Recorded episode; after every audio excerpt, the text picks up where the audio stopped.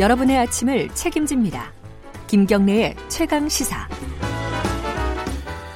최강 스포츠 KBS 스포츠 취재부 김기범 기자 나와 있습니다. 안녕하세요. 네, 안녕하세요. 육상 얘기를 오랜만에 들고 오셨네요. 네. 이게 재밌는 얘기인데요. 근데 우리나라 한국 육상이 그동안 뭐 올림픽은 물론이고 세계 선수권 대회 거기 메달이 없었거든요. 아, 우리는 아시안 게임까지밖에 없군요. 그렇죠. 이제 어. 뭐 한국이 육상과 수영이 좀 약한데요. 네. 수영은 사실 박태환이라는 천재가 갑자기 튀어나와서 예, 예. 금메달까지 따고 그랬지만 육상은 아직 없거든요. 네. 근데 우리나라 육상의 세계 선수권 대회 메달이 드디어 나왔는데요. 예. 재밌는 거는 8년 전에 대회에서 8년 전 대회 딴 그때는 메달이 인정된 거예요. 아 그때는 메달이 아니었는데 그렇습니다. 자, 어, 뭐왜 그래- 왜 말씀드리면요. 그런 거예요? 2011년 대구 세계 육상 선수권 대회가 있었습니다. 우리나라에서 열렸죠. 그때 당시에 경보의 그 간판인 김현섭 그 네. 경보 아시죠? 그 예, 걷- 달- 걸으면서 걷는 거. 걷는- 예. 뛰는 듯하게 걷는 예. 그 김현섭 선수가 당시에 세계 그 세계 선수권 대회 경보 20km에서 6위였거든요. 6위. 예. 네.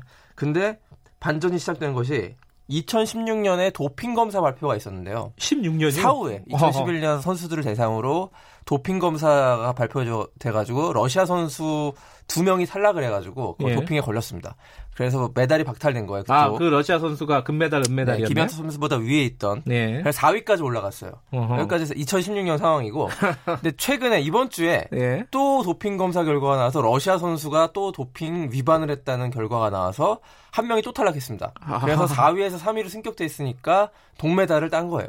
그럼 이, 이, 이 상황에서 또 그러면 이 사람한테 다시 네. 이 선수 그러니까 아까 김현섭 선수한테 예. 메달을 주는 거예요? 그렇습니다. 그래서 어, 그래요? 그 가을에 도하에서 예. 세계 육상 선수권 대회가 열리는데요. 카타르 도하에서 네. 거기서 그 메달 세리머니를 해요. 아, 그래요? 메달을 주, 줍니다. 굉장히 실제로. 재밌네요, 이거는. 그래서 8년 음. 만에 찾은 메달이고 근데 이 메달이 우리나라 한국 육상 사상 첫 세계 선수권 메달이라는 점에서 굉장히 의미가 있으면서도 해프닝이었고요.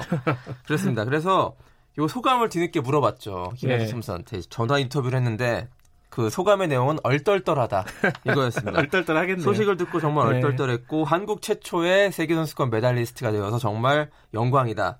이 앞으로 이제 도하 세계 선수권 대회 준비를 잘하고 내년 도쿄 올림픽에서 멋진 마지막 피날레를 준비하겠다. 이렇게 그 한국 최초의 메달리스트다운 소감을 밝혔습니다. 이게 뭐 어쨌든 해프닝이긴 하지만 여- 네. 열심히 했기 때문에 또 이런 좋은 일이고요. 어, 상을 좀 받은 거 아니겠습니까? 아쉬운 거는 그때 김현섭 선수가 메달을 땄으면 굉장히 더 많은 스포트라이트를 받았고요. 음, 네. 자신의 어떤 선수 경력에서 더 도움을 많이 받았을 것이고. 그리고 또 한 가지. 러시아 육상 선수들이 대거 도핑을 해서 지금 뭐 올림픽 출전도 좌절되고 막 그랬었거든요. 예. 근데 참 이게 러시아가 이 도핑 문제가 이 그냥 단순히 한 나라의 문제가 아니라 전체 종목의 어떤 좀 음흠. 존폐를 지금 좌우할 정도로 심각한 문제였다는 걸 다시 한번 예. 확인할 수 있는 사건이었습니다. 재밌어서 너무 오래 들었네요. 네.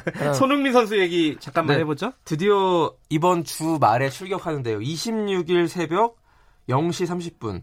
그런데 재밌는 거는 그 상대 팀이요. 뉴캐슬 유나이티드인데 네. 뉴캐슬 유나이티드에는 기성용 선수가 뛰고 아. 있습니다. 그래서 손흥민 선수의 이 복귀 전이 예. 코리안 더비가 되는 그런 예. 가능성이 물론 기성용 선수와 손흥민 선수가 둘 다 출전해야 된다는 전제가 있지만요. 일단 네. 매치업상으로 코리안 더비가 성사돼서 더 큰 관심을 받게 됐습니다. 둘 다 나왔으면 좋겠네요. 네, 나왔으면 재밌겠어요. 하고 나올 가능성이 높습니다. 예, 네. 오늘 말씀 감사합니다. 고맙습니다. KBS 스포츠 취재부 김기범 기자였습니다.